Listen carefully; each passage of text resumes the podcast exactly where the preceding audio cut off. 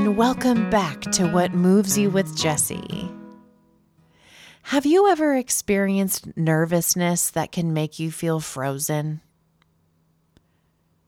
Nervousness that makes you feel like you can't imagine that you're good enough or prepared enough to move forward with whatever you're nervous about because you clearly wouldn't feel so nervous if you were properly prepared or good enough for it.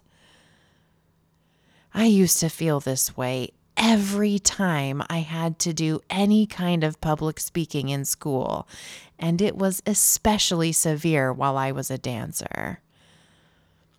Every time I had an audition, or it was my turn to get up in front of the class, even if I was in a group, the feeling of nervousness would throw me off of my game like nothing else. It all started before dance competitions growing up and was an issue all through my 20s. If I had a performance opportunity in my future, I had so much stress about it that it would ruin me for days leading up to it. I would make pictures in my head of the future experience, and from there, oftentimes, my pictures would morph into fears of messing up, fears of, am I good enough? Fears of, where will I be on the other side of this experience? Almost like having assumed I will have already messed it up, and how am I going to be back at square one again when it's over? Oftentimes, I would find myself so spun up in my head with such a horrible feeling running through my body that I would throw up. I never had to force myself to throw up, it was just a byproduct of my horrible nervousness. But it got to the point of me feeling like I had to throw up any time I was experiencing my nerves because it became the only way I knew how to get the yucky feeling out. Without knowing any better, when I look back, it was a way for me to get to a clearer mind. Because the moment I threw up, I'd think, ah, okay, I've gotten it out. Now I can concentrate. I'll never forget a time when I had gotten so swift with it because I saw it as such a reliable way of managing my feelings. I was in my starting position of an opening number for a show I was in, curtains closed, and my nervousness hit me so bad that I ran off stage, yacked in the backstage bathroom, and made it back on stage before the curtain opened. What? Isn't that insanity? I mean, I was doing the best I knew how with what was going on inside of me at the time, but holy cow, was it a stressful process. Have you ever experienced something like this before?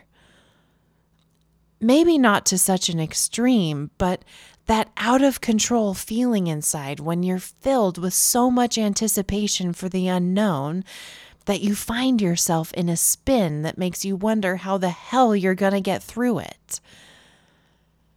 If you are one of those people, I'm here to report that there is hope that that experience is not permanent for you. The deeper and deeper I've gone into the blissful and peaceful feeling that consistently resides inside of myself my spiritual nature, my true self. And the more I see my thinking as the constant flow of energy that it is, I have realized that nervousness is yet again just more thought. God, you just can't get away from it, right? It's been such an interesting experience for me over the last couple years as I've done more and more public speaking. At first, when I was on to my nervous thinking, I would see it for what it was in the days leading up to the event and dismiss it by saying, Oh, you're not there yet, Jess, don't fuss it, which would allow my nervous thinking to pass. But guess what would rear its ugly head when the day to speak came upon me? You guessed it old, stale, nervous thinking. And though it didn't inflict me with nearly as much suffering as it had in the past, because unlike before, I knew it didn't mean anything about me, it was just my thinking in the moment. It would still often be the tone maker for my speaking engagements, leaving me talking more from my head, being quite teachery, and keeping me in a more intellectual way of sharing as opposed to from my heart. Maybe I would get some ideas across, but the feeling would be missing, which began to really bother me. Then one day it occurred to me Jessie, when you speak, the feeling is most important. What you say isn't it. It's the feeling. And isn't that the truth about everything?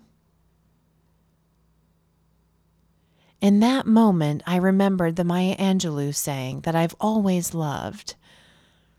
People won't remember what you say, but they'll always remember how you've made them feel. What a light bulb. When I share, when you share, no matter the circumstances, to make an impact the moment people feel where you're coming from, your truth, your essence, which is pure love. Your listeners, the receivers of you, will feel you beyond your words. So, cut to this past week where I was honored to be the guest mental health expert speaker at an incredible public event for Mental Health Awareness Week at a company called Bando that I love. I woke up the morning of and, of course, was experiencing a low hum of nervousness because it was a wonderful opportunity and a new experience for me. And for God's sakes, I'm a human being. As I sat on the john waking up, this is where a lot of my reflective thinking occurs. I was watching this almost playful feeling getting tossed around inside of me, like a giant beach ball between my head and my heart. I would get really excited and all filled up with love, then get all jittery feeling and uncomfortable from my nervy thoughts. When it dawned on me, I am not nervous. My thoughts are nervous. What a realization. I thought, well, of course. I am so thrilled to share what I know. I am so thrilled to help give some relief to folks who have never heard that they don't have to believe everything in their head. And my thoughts can hardly stand the anticipation of the unknown. Typical. what a difference. Can you feel it? Instead of being inflicted by my nervous thoughts like the old days, it's almost like I could have empathy for them. In seeing all of this for myself for the first time in my life, I felt safe in my skin about my performance, in touch with my confidence that is always within reach and with peace of mind that was holding my feet to the ground.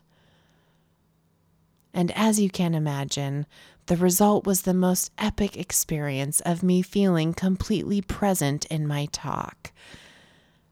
I was not only able to speak from my heart, but I enjoyed every second of it.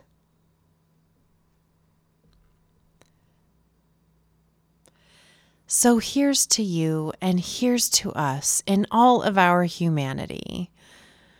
May we continue to see our gift of thought as just that a gift that we can choose to use to help move us forward, or watch it dance off into the sunset if it's of no use to our truth.